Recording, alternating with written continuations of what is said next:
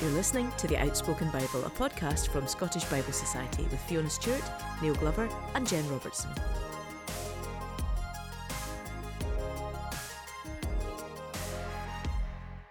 Welcome to Season 2, Episode 11 of The Outspoken Bible. I'm Fiona Stewart and, as usual, I'm joined by Jen Robertson and Neil Glover. We haven't seen each other, actually, for a few weeks, so it's been the summer holidays. Have you all had a restful break? No, yeah. I haven't. You haven't, Jen? It's not been restful? Or you've not had a break? I haven't had a holiday yet. Oh, sorry. But yeah, Neil has. Yeah, I've been away on holiday, but I felt like you were all there with me because I was able to listen to Outspoken Bible, which was great. I don't think I've got back to your episodes yet, Jen, where you came back, so it's all been Adrian I've been listening to. And I listened to lots of your tips on swimming, Fiona, which was really good. Yeah, it's quite helpful, isn't it? Actually, I was thinking about that after we said it. There were then actually a number of horrible incidents about people drowning. So it made me really think about the necessity of that, yeah. But yeah, my technique needs a lot of work. I've been watching lots of YouTube videos of people swimming underwater, and they look very different to how I swim, I think. I mean, the Olympics does that for you as well, doesn't it? Because I've been trying to do a butterfly kick, and really, I should just give up. It's very hard, isn't it, butterfly? Did you see the swim marathon? That's your event, Fiona. No, I didn't see that. Is it 26 miles? No, I don't know how long it is, but they have feeding stations. But one of the athletes who won was very astute tactically and didn't take on board her food, and that meant she won. Oh my goodness. Oh my goodness, let's not advocate that, I don't think. I did Google the other night how to swim the English Channel, just out of curiosity. Anyway, enough of that. Now, Jen, you'll be delighted to hear that Neil and I we've now received our copies of Joseph and the Triumph of Grace. I'm waving so mine in front of the camera. Yeah, really fantastic. Neil, what did you think of it? Any thoughts? Oh, I love it. Yeah, I read through it this morning. I love reading the Bible in different formats. I love the illustrations. I was really interested, a little minor point, how did you decide which sections to bold? Well, in the book, there's the bits that are highlighted in the Genesis text are the bits that are actually in the illustration, so as speech bubbles or as commentary. So it means you can flip back and forth between the illustrated part of the book and into the biblical text and find out where that bit comes from, because we decided we really wanted, rather than just making up Joseph saying things, we would just take that from the story in Genesis and put it into the illustration. So it gives you that ability, which we wanted, to move between different ways of engaging, so you don't have to just read the cartoon or just read the words. There's links between the two. It also strikes me you can read the bold and almost get the gist of the story as well. Yes, that's interesting, isn't it? Yeah. It was a lot of work that it took up many hours as well, working out. Yeah, yeah. And then had we got the grammar right when we put it into the cartoon, there was so many elements to it. It's the today's NIV version, which I know you have opinions on, Fiona. No, it's not. It's the New International Readers version. There was a phrase that jumped out at me when it said, I'm just trying to find it now, where it said that the butler had been put on a pole. Yeah, yes, I saw that phrase. I don't remember that. One of the things I like, I mean, as expected by its title, it's to help people read it easierly. Is that a word? More easily. And one of the things that the team who created it did was they had a consultation group of 8-year-olds. Really? To chat through some of the phrases and words they were using that would help them the best to read the Bible, which I love. That's a great story. That's very good, actually, isn't it? Yeah. And I'm reading from the NIV in my Bible, and it's in Genesis 41:13. Things turned out exactly as he interpreted as, I was restored to my position, and the other man was impaled. So he was stuck on a pole. Yeah, yeah. Just a bit more graphic, isn't it, when you put it in those terms? Brutal. I mean, I am loving it. I was tempted to say I didn't like it, just, to create controversy. No, yeah. I do love it. But one of the things I've found, because it has been my holidays and I've been quite busy with work since I've been back, I feel as though I need to give it quite a bit of time to really dive into it. So there's a lot to this. I think if people are listening and think, oh, it's just the Bible text and a few cartoons, that is a very scarce explanation of what this is, because there are timelines, there are context illustrations that help you put the story into the whole story of Genesis. The whole text of Genesis is in the book. Yes, and it's a big old read. I don't know if I said this before, but I think when you first, if you have a glimpse of Jason's illustrations, you just think they're simple cartoons. But they are incredibly detailed, and what they are really helpful for is having conversations around. So if you're sitting reading this with a group of people, and particularly young people, but it doesn't have to be young people, you know, you'll all see different things, and the things he's drawn really stimulate conversation and questions about what's happening in the story.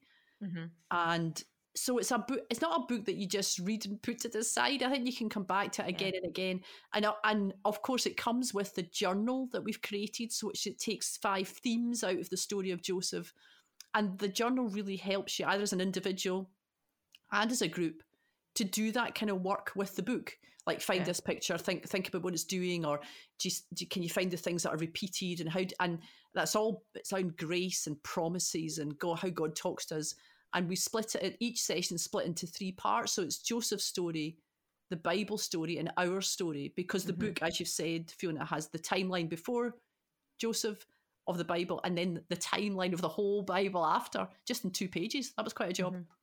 Yeah, so there's many elements to the book, and it's a book for community. It's a community book, I think. Yep. And frankly, if I had a coffee table, I might put it on it, because it looks lovely as well. It lovely, looks... yeah. Just don't have a coffee table. So. Can I echo the comments about the journal? I really like the journal. Yeah. Great questions. Yeah. And also the title is one I keep coming back to. I originally bumped on it. I challenged Adrian about this. You said I was a big Jacques, you called it, Fiona. But I did a bump on it. I was trying to make a new segment. If I'm being honest, I found it a bit too pious and a bit too Christian. But I've really come back to it because it implies, to talk about triumph of grace, you imply that the grace is threatened in order that it has to come through some sort of conflict or battle or some place where it feels it's going to be lost and then found again for it to triumph. Otherwise, it's not a triumph. It's just the inexorable ascent of grace. And who wants to read that story? And if you think that grace also means gift, then you really ponder, well, what is the gift here? Is it the gift of dreams? Is it the gift of a sanctuary? Is it the gift of restoration of status? Is it the gift of simply life? All those things are threatened, but they come through and they are vindicated at the end. So I've come back to the title again and again. Yeah, the only thing about the title I might have changed was actually, I think it's Jacob and the Triumph of Grace. But that would be a huge change, wouldn't it? Because to me, as more I've read it, I just think Jacob is the one who goes through a transformation and comes out the other end as, well, he's changed, but then he's also the line from which Jesus comes. And we will come back to that, Jen, later in this discussion, because I think we're going to revisit the topic of Jacob. In the meantime, though, before we plough on, we're going to be reading Genesis 41 to 45 today. So again, if you're reading along with us, don't forget you can still get your hands on your own copy of the book from SBS. And can I say as well, Fiona, that it's only £4, including your postage, for a copy of the book. And once you get your book, you will think, goodness, you will think, that's only £4. Because what a triumph of grace, you'll think. Because it's a quality item. But I think you've undervalued it, Jen. I think you should make it £10.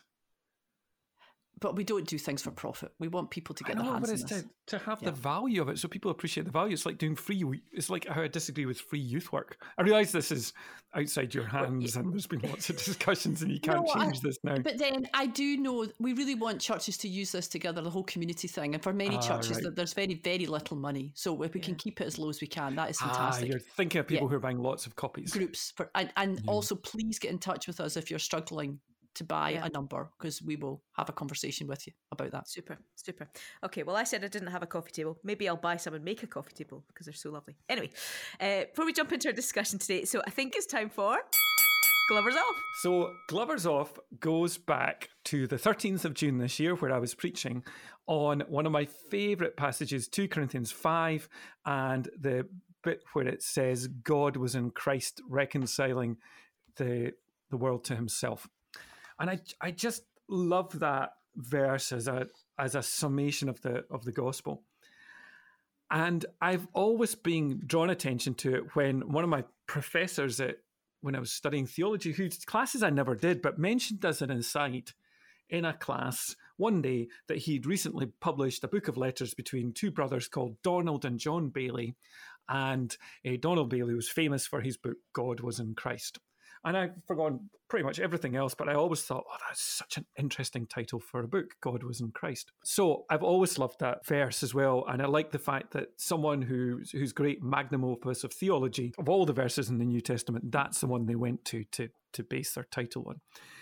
So that was on June the 13th, and I was preaching on 2 Corinthians 5, I think it's verse 12, I don't actually have the verse in front of me. God was in Christ, reconciling the world to himself. I think, oh, I love it, because George Nuance had mentioned the Baileys. So that was the Sunday. On the Tuesday, I was phoning a man to talk about the funeral of a woman called Helen Nicholson. I was on the phone to him, and his name was David Bailey, and he said to me, oh, yes, this is my aunt. My father was actually John Bailey. I was like, no, I was just thinking about him on Sunday. And he said, yes, and my uncle was Donald Bailey, who wrote God Was in Christ. And I said, did he write God Was in Christ?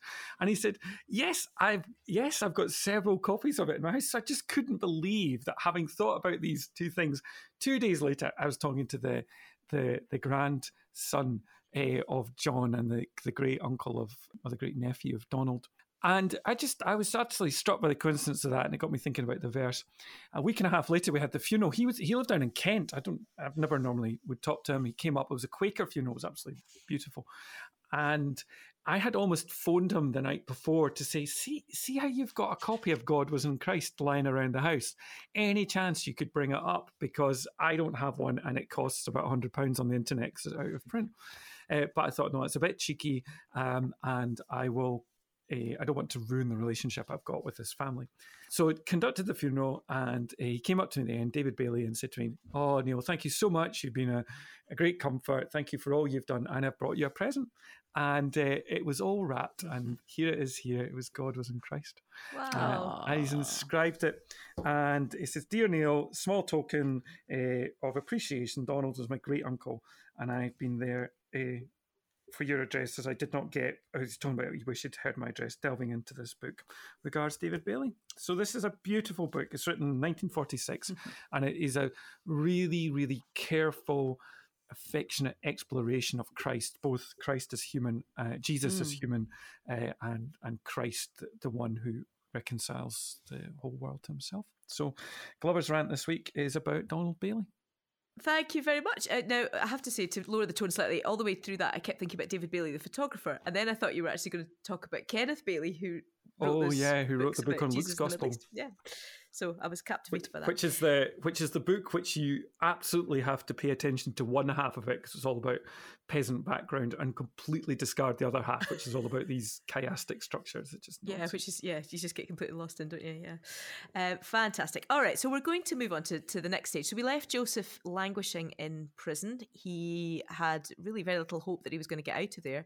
He'd spoken to the cupbearer and the baker, but with no prospect really of any change to the situation. And we pick the story up in chapter 41, and suddenly there's this recollection on the part of the cupbearer. I always get confused about who dies. It's the baker who dies, isn't it? It's one of the features, isn't it, of the story? We're all getting confused all the time. Is it the cupbearer? Is it the butler? Who's in Egypt? Who's not in Egypt? Who's a slave? You know, who's a prisoner? Where are we? Which brother? Which of the brothers is being held back? Who's being accused of stashing stuff? I know, exactly. Yes. Yeah, so the wine server, the butler, however we want to describe him, he finds himself in the palace of Pharaoh. And Pharaoh, of course, has these dreams and is trying to find an interpretation for them. They can't find them. And, of course, it comes back to the cupbearer's mind that he had encountered this chap, never use that phrase, in prison previously. So what are we making about all of that? What's our first take on what we read? So the first take, I think, is... I've got two takes. One's not really a take. Such an internet word, by the way, isn't it? Take. Sorry. Here's my hot take. That's your take. That's your takeaway. I love it. What are your musings, Neil? No, sorry. On the list of banned words.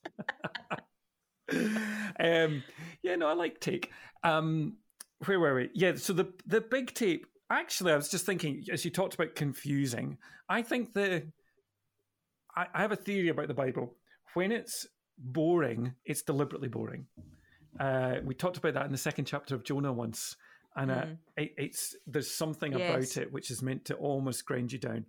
And I think that when the Bible's confusing, it's deliberately confusing. Okay, so I wonder if the confusion that we feel when we read this is meant to point us to the confusion that Joseph and Jacob and Pharaoh and everyone just in the kind of a deep spin, they don't know what's happening. And yet there is a pattern, there is a thing that's happening.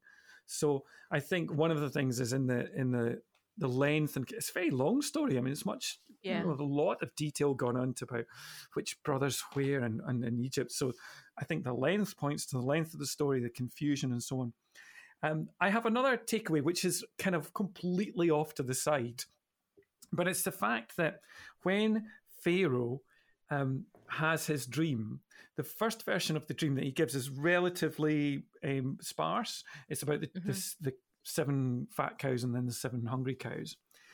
And then when he gives the second version of that dream to Joseph, he goes into much more detail about his revulsion at the cows and how much he hated them and so on.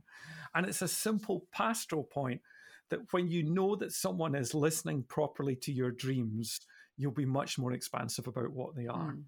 And I think there's something there about even Pharaoh needs someone to listen to his dreams properly. One of my favorite books on management is called The Dream Manager. It's by a guy called Matthew Kelly.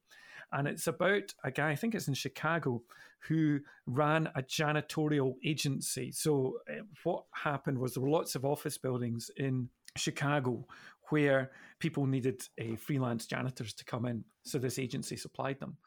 But the problem was they had massively high turnover. And in any company, if you have high turnover, it costs you a fortune. They reckon it costs you 2 times someone's salary to replace them by the time you've trained up the new person and recovered for the loss of business. So this company had huge losses and loads of people were leaving all the time. And they brought in someone, a new manager who brought in a new post. He said, I'm going to bring in a dream manager and we're going to ask people their dreams. And there's a kind of bit of class prejudice going on because they're thinking these people are only, I don't think this was what people thought. These people are only janitors. They don't really have dreams. They've given up on their dreams. What's the point of that? But they said, no, we're going to do that. So what they did was they got people to make appointments with the dream managers. And there were 2 dreams that people had that people kept talking about. One is a dream of getting home safely at night. And they realized that one of the reasons that these janitors were leaving was because they were having to leave, say, their shift at 2:00 in the morning and having to walk home through dangerous streets. So the first thing they did was they laid on buses and got these people home. And then loads of people said, I dream of having my own home. So they worked on that really, really quickly. And they got the first person to be able to buy their own home because basically they'd worked out that with the rent that they were paying, they could actually probably afford a mortgage. And it's a whole story carries on about how this company was utterly transformed by taking people's dreams seriously. And instead of people leaving the company all the time, people were recruiting folk and their friends to try and get into this company because it was so good to be a part of. So what I wanted to say there was simply when we listen to people's dreams and take those dreams seriously, we allow people to flourish and grow and become the people they need to be. So that's not really the take. That's just an aside. No, that's so much a take, but that's a lovely thought though. Jen, what did you make of things? I think my whole experience of being involved in the production of this book and now chatting about it on the podcast, I've made me realise that I've had a very one-dimensional view of Joseph, which probably is true of many of characters in the Bible. And when I read this bit about the dream, you know, I've just thought, now here's Joseph, he's in a difficult situation, God's with him. This is all good stuff, by the way. I'm not diminishing these facts. Here's Joseph, he's had a hard time, God's with him, things change, God gives him privilege and he has these opportunities and there's reconciliation with the brothers. But in this bit with the dream, and it tied in with the last bit that we read as well and we chatted about in the previous episode. But I'd never noticed that here's Joseph. So he comes in, he is seen as a person of wisdom because he's able to interpret these dreams, although, of course, he does say that it's God that's giving that interpretation. And then it's him that says, oh, Pharaoh, you really need a really wise person to organize this and to make all this happen and to solve this problem that lies ahead. And by doing that, he's saying, this is me. He's writing himself a job description, isn't he? And it tied into the last bit as well, that Joseph was always working so hard. He worked hard in the prison. He worked hard in Potiphar's house. And we could take that either way. Is he scheming? Is he manipulative? Is he just a hard worker? Is he wanting to rise above everything that's been before? Is this his way of sorting out his past to be in a better position? And I suppose it's just realizing the truth that all biblical characters, including Joseph, are not all good. The good parts in them that are self-seeking, just like us all. Yeah. Yeah, and we kind of started that when we talked with Adrian, and we talked about the Technicolor Dreamcoat and the influence of all of that. Is I think we approach the story assuming that Joseph is the hero. Yeah. So Jen, you said that at the beginning that you think actually it's the story of Jacob, isn't it? It's the story. See, of Jacob's I need to change that. I've realised I didn't mean Jacob. I meant Judah. Oh. I think Judah's the hero of the story. Oh. Any other nominations? Are you going to go? I think it's actually the story about Issachar. I think this is Issachar's story. No. Dan and the Triumph of Grace. No, Judah is the guy who rises above everything, I think, latterly. And maybe we're not doing that in this episode, but he's a brother who is transformed, I think. And I think... And his previous behaviour. I think the reason... I think Adrian was here when we were talking about this, but I don't think it's Judah's story so much, because I think Jacob is actually the primary character. It all comes back to him in the end. Mm-hmm. But I agree with you. There's that moment, isn't it, where Judah is the person who kind of unblocks everything when he has that quiet moment with Joseph with Joseph. That's right, but he doesn't know he's Joseph at that point. And I think the reason that Genesis 38 is in there, Adrian talked about this, and the story of Judah and Tamar, is to remind us that the seed is going to go through Judah. And there's a famous verse in Psalm 78 where it says, actually Joseph I have hated, but Judah I have chosen. So that becomes a move. So that's what I meant. It wasn't Jacob and the Triumph of Grace, it's Judah and the Triumph of Grace. But point stands that when we approach the story, we think Joseph is the hero, and it's a very simplistic way of reading, isn't it? Therefore, we put on to Joseph heroic qualities, and we slightly dismiss the anti-heroic qualities that are at work. And so, like you said, regardless of how we put it, is it manipulation or is it strategy? His character is quite clear, isn't it? His character as somebody who's a planner and a doer and a worker and that sounds like a song there, doesn't it? It's like a little rap. And I don't know if you want to go into this just now, Fiona, but the thing that there was a connection with, so that he gets himself into that position, and he has this fantastic opportunity of being generous, of being leading well, of using his power well. And yes, he gives the food eventually to his family free, but then we read it, and it's very well illustrated, I think, as well in the Joseph and the Triumph of Grace, that the Egyptians come for their food, and he's like taking their animals, he's taking their money, he's taking their land. They eventually have to become slaves to get food to survive this famine. I'd never thought about that before, that he misses an opportunity to be generous and gracious, to be like God. That's quite shocking, really. And it plants the seeds, doesn't it, for what's to come later when we come to the Moses story in the Exodus. There are a number of unattractive things about Joseph, or a number of things that you bump on. The first thing is when his children are born, he calls the first one Manasseh, which means I've completely forgotten about my family. And you're thinking, really? I don't think you have. So there's some kind of sense of denial going on here. And then he puts his brother through this psychological torture of imprisoning Simeon, and then pretending that they've stolen, and then making them think that they're going to lose Benjamin, at which point also Reuben thinks, I'm going to have to sacrifice my two sons. By the way, Reuben, I know we said we liked him, but the way he goes up to Jacob and says, oh, by the way, if Benjamin doesn't come back, you can kill my two sons. Can you imagine the two sons overhearing that? It's not great, that conversation. But that tells you something about Jacob, I think. Right? Well, we'll come back to that. Well, in the way that he thinks that's... As in how those brothers relate to their father, and the struggles there are amongst those siblings. And then he puts them through, I mean, it's utter torture he puts them through. I mean, we all know that feeling where, you know, you've got a difficult meeting on Monday or you've got a hospital appointment and your stomach's in knots turning up. And he puts them through months and months of this stuff and you know, messes with their head with putting the money back into the sacks and demanding that Benjamin be the one and poor Simeon's stuck in this prison the whole time, and they're not going to go back. So it's almost like Judas said, I can cope with losing Simeon, but I don't want to lose Benjamin. I mean, that's going to get back to Simeon. What's he going to think? I know. When he hears all that. And then he says to them, when after the big reveal, he says, don't be angry with yourselves. I'd be raging with you, Joseph. You know, you haven't changed. You're still making me feel small, and you're still lording it over me. And that's exactly why I wanted rid of you. Yeah, but I think that's what I'm quite drawn to, though, within this account, that people are complex with their motivations. So, you know, he's a man who's deeply spiritual, who hears from God, who has an ability to interpret dreams, who has a God-given wisdom to, you know, to sort out the whole of the food distribution. But he's also clearly a flawed man, Jen, as you said, in terms of how he's treating the Egyptians, yeah. in missing an opportunity potentially, in terms of how he behaves towards the brothers. So is it for sport? Is it for revenge? Is it to make himself feel better?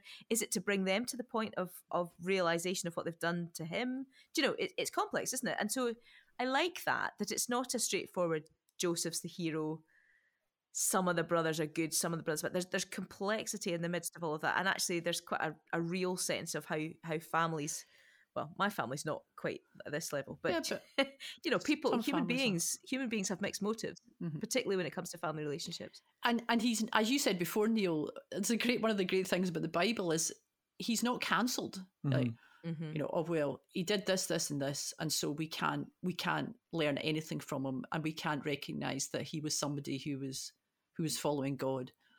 All the mistakes are there, and the family continues through these mistakes.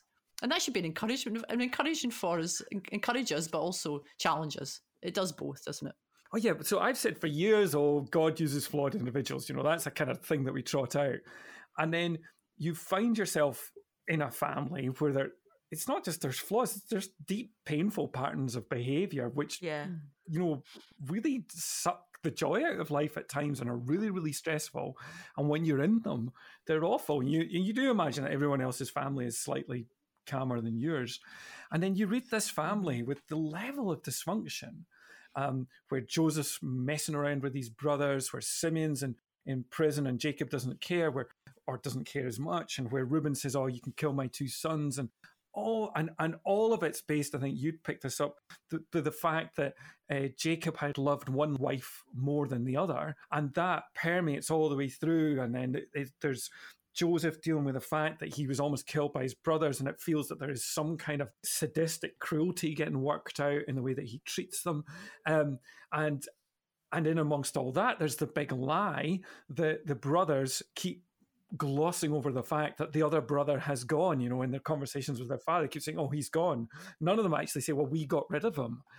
They only admit that to themselves. And so it's obvious that Jacob never knows really what happened to Joseph. I mean, he's going to have to find out mm-hmm. at some mm-hmm. point, but we never hear that.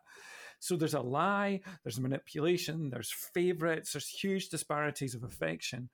And yet what we discover in Genesis is it isn't just the individual that God rescues, it's the family.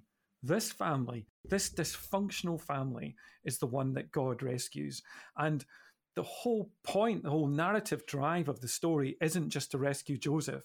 The whole narrative drive of the story is to rescue the whole family. What a family to rescue. Mm-hmm. And I don't know if we've covered this really, but can we go back to Jacob and thinking about him? Because I think within our group, there's maybe different views of him. Neil, you said earlier before we started recording that he's your favourite character. I think if I had to name my favourite Old Testament character, I'd probably name Jacob. Uh-huh. And I think there's a wholeheartedness. You know, Brené Brown writes about this a lot, about the quality of wholeheartedness. I think there's a wholeheartedness to Jacob. I love the wrestling with God story. I don't know. There's something about him I'm still curiously attracted to, and I think he remains an attractive figure for all his flaws. And I think maybe some of the the figures I've been most drawn to in my life are the ones who, though flawed, live with a kind of wholeheartedness, and I love them for it. Whereas I still find him quite deceptive. Yeah.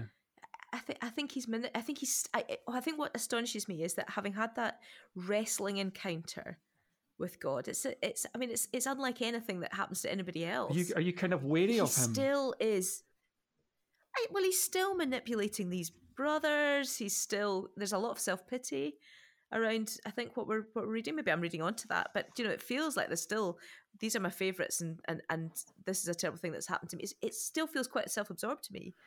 Like, how much knowledge did Jacob really have of who God was? We read this from a perspective of having the whole Bible and hundreds, thousands of years of people trying to work out who God is and how we worship him and how we follow him. And I mean, these people are maybe unfair to say, they've got limited knowledge, but they have these encounters with God, like Jacob wrestling, but they're living in a culture that is not saying there's one God and this is how you do it. And they're just trying really hard to get that right. So are we being quite harsh on them? Yeah, possibly. And are we again, we've talked about this before, but are we putting a 21st century kind of understanding of psychology and family relationships and applying that into historic context? Maybe. I think Jacob must have been a bit of a nightmare to live with, which is maybe why all 10 of them traipse off to get away from Egypt him for a wee bit. Get the bread. But they're desperate. They're desperate not to bring his head to the grave in sorrow. They're desperate to look after him. Mm-hmm. Mm-hmm. I don't know, there's something about him. But imagine your father saying that to you, that if Benjamin dies, you'll go to your grave a sad old man, but it's very, very evident that the rest of you die, it's actually fine, I'll cope with that.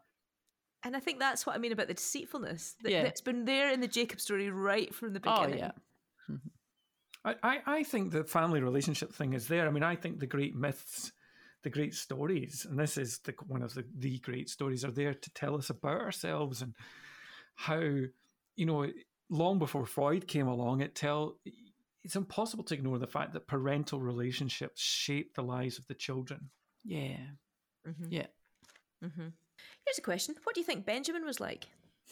He's a bit like an Isaac figure, isn't he? He's beloved, but he doesn't actually do an awful lot. He gets lots of food at that dinner. Yeah, 5 times. It's a fascinating wee moment. 5 times more? You'd be like, maybe they were just used to it. Oh, there we go again. Yeah, there's maybe Benjamin getting all the best, even from this unknown Egyptian. They must have started thinking. That's when they were sitting in their order, wasn't it? There is those lovely wee moments, isn't there, all through the story? Like they get put in the order of their birth, and then Benjamin gets all the food. And yeah. Does he do much, Benjamin? He's always the wee boy, isn't he? We never have any Benjamin perspective, do we? We don't know how he's like a pawn, isn't he? Just getting shuffled around. Everybody loves Benjamin. And we do think of him as a wee boy, but he probably wasn't, I'm assuming. No. And you try to read it into the later stories. Later on in Judges, Benjamin becomes the problem tribe. And then later on, Benjamin is the only tribe that goes with Judah into the southern kingdom of Judah. I don't know how much you can read into that. His name means son of my right hand. You wonder if Benjamin was like Joseph. Like Joseph was favoured and spoiled by his father, and evidently his father has the same attitude to Benjamin, maybe even more so since he thinks Joseph's dead. So Joseph's not around. So is Benjamin got the same attitude? Is that the effect on him from his father's behaviour being the same? Has he become the same kind of person? We just don't know. Mm-hmm. I mean, I imagine he'd also be protected as well. There'd be an overprotectiveness of him. And yet in all this conflict and pain God's holding on to, I can't let go of this whole thing in this story that there's a sense of destiny going on here. There's a sense of God's plan. Yeah. Mm-hmm. I just find that so reassuring. I read a quote the other day. It was a psychologist whose absolute mantra was, there is absolutely nothing to be afraid of. And I think of that for my own life, where I worry about all sorts of little things. Well, they're not little things. They're big things that are going on, but there are even bigger things that God's got a grip of. And I think often when people look back in their lives, they often say, I wish I hadn't worried quite so much. And God's got this in amongst the absolute craziness of it. And that's the other thing about the book, if you look carefully at it when you get your copy, if you're listening, there is a grace line that runs through it, a physical line that runs through the book. And that's to represent that God is there in the midst of all of this, working out his purpose, if you want to use a cliched term, but he's there in the midst. Yeah, and I think what's happened in this conversation, we started off talking about grace and you know, the appropriateness of otherwise of the title, etc. And what we've done is through our conversation, we've kind of landed back at the importance of grace. And you think about, you know, perfect love drives out fear and all of that. There is something of the presence of God and the gift, despite the flaws and the violence and the sinfulness, I guess, that's there. Yeah. Well, thank you both very much. Is there anything else you wanted to add today? Neil, you had a little bit of chat about the Cairo HR department. Just an aside that, you know, when I'm not sure about the whole thing. Does Joseph deliberately plant the idea of pointing a second in command into Pharaoh's head in order that it'll be him? I think the very top grade of what he might hope for is to get out of prison. And I still, I mean, maybe inadvertently he means it, you know, he's pretty sharp, but it's only afterwards that he realises it's him. And actually, also, is there anything wrong with that? Sorry, that's an aside. But sometimes I think if you are the right person for the job, I think we can be a bit reticent about saying, well, do you know what, true, I can help you here. Fiona, you don't have that luxury. You've got to do that in your role. No, I've just got to keep doing that. Yeah, I can help you. you that's how you've got to exist, really, isn't it? But yeah, I just imagine, you know, let's put someone second in charge of the Cairo HR department. I go, you can't do that. You can't. Has the post been advertised? We haven't job sized this post. Where's the plan? Where's the structural reorganisation? Occupational requirement. He's a dream interpreter. Where's that? Where's that on the organisational chart? Have we got funding for this? See, they probably didn't have all that because they needed Joseph to come in and set that up. Put all the systems in place. I feel he probably was a systems man. Yeah, exactly. Anyway, thank you both very much. What are your takeaways from what we've talked about today? I suppose I should go and read other familiar characters in the Bible, perhaps, where I might still have a one-dimensional view of them, and just be reminded again that God doesn't work with me or love me because I'm achieving some kind of level of perfection, but he loves because I'm me, and he loved these people because he made them and they were his people and he had things for them to do and he wanted the best for them, not because they always got it right. Thank you. Neil? I think I'm coming back to the grace thing. It's just God holds on to the grace, and it's what you said just at the end there, that we pushed against this, but actually you come back to it. And maybe in amongst all the confusion and all the angst and all the pain, it's the idea that we come back to grace. We're still held. Good, yeah. I mean, Jen, I'd probably be similar to you. I think even as we've spoken this morning, and I had done research in advance of today, but even as we've spoken, I'm aware of my own assumptions about some of these parts of the Old Testament that go right back to when I first heard them, read them, heard them preached on. And I think, yeah, there's a challenge, I think, to maybe using my new book to read through the whole story of Genesis, and because I do actually love this kind of history stuff within Genesis, and I love the way it all connects up and watch that. So yeah, I guess the challenge for me before next time is to read through the book of Genesis, maybe even in the New International Readers version, much as it sits uncomfortably. Great, thank you. So Jen, what's your gem? Well, I've been loving the Olympics. So my gem is slightly connected to that. And I love the diversity and the range of sports that I've been able to watch. And I want to think about a wee bit about Sky Brown, who is 13 years old and won the bronze in the skateboarding. Maybe there's a specific skateboarding thing she won. I'm not that up in it to know what she was. But Sky Brown, bronze medal for Great Britain. And I was just struck by the fact that she is 13. I'm sure we all were. And what she did was so skillful. And the ability to move your body in that way is just amazing, and the effort she's put into it. And I just want, you know, to remember that children and young people are not in some way less able than us. I mean, obviously in some things they are. They need adult support and encouragement in lots of different ways. But when we come to Bible engagement with children and young people, can we keep Sky Brown kind of in our minds? Because young people have so much to give when we engage with the Bible, when we read the Bible together. And I think sometimes, and I'm guilty of this as well, I spend time with a group of children or young people and I'm thinking, I want you to learn this from this bit of the Bible. And I've got it all set out. Rather than coming with the Bible, all of us getting together and giving them agency, if you want to give some social science speak to them, but saying, no, you are as capable as I am of hearing from God, of working out what this bit of the Bible means, and we all bring that equally together to our conversations.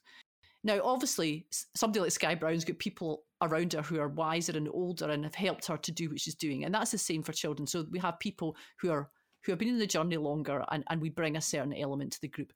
But to remember that children are able and capable of knowing God and teaching others about God. And that's a huge challenge, I think, for the church. Where do children contribute in ministry, in praying for others and saying, oh, where's the church going? What does God want to do? So how do we do more of that? And then, if we look at the Bible, we've got people like Samuel, who was probably very young. I mean, like 5 or 6, perhaps, when he heard God speaking to him and saying, I've got something to say. And it wasn't an easy message that Samuel was given to tell Eli, who he would have held in high regard.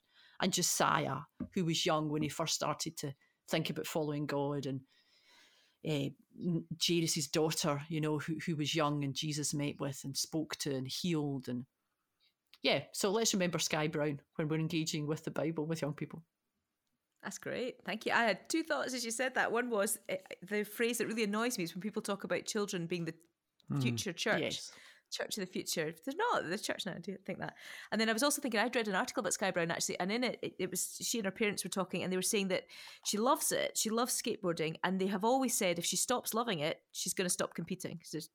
And I really like that, not putting pressure on somebody, but allowing them to do the thing they love and succeed at it. And I guess there's an application there, isn't there, into what you've been talking about to keep it that we want young people to love the Bible and to love Jesus. Thank you very much, Jen. Thank you very much, Neil. It's been lovely to chat with you again. Nice to be back again.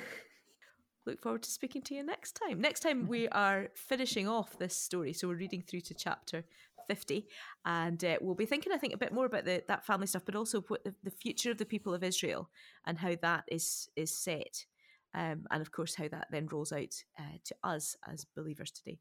I'm assuming we are believers. But it rolls out to people who believe this message today. So thank you very much for listening, and join us next time for The Outspoken Bible.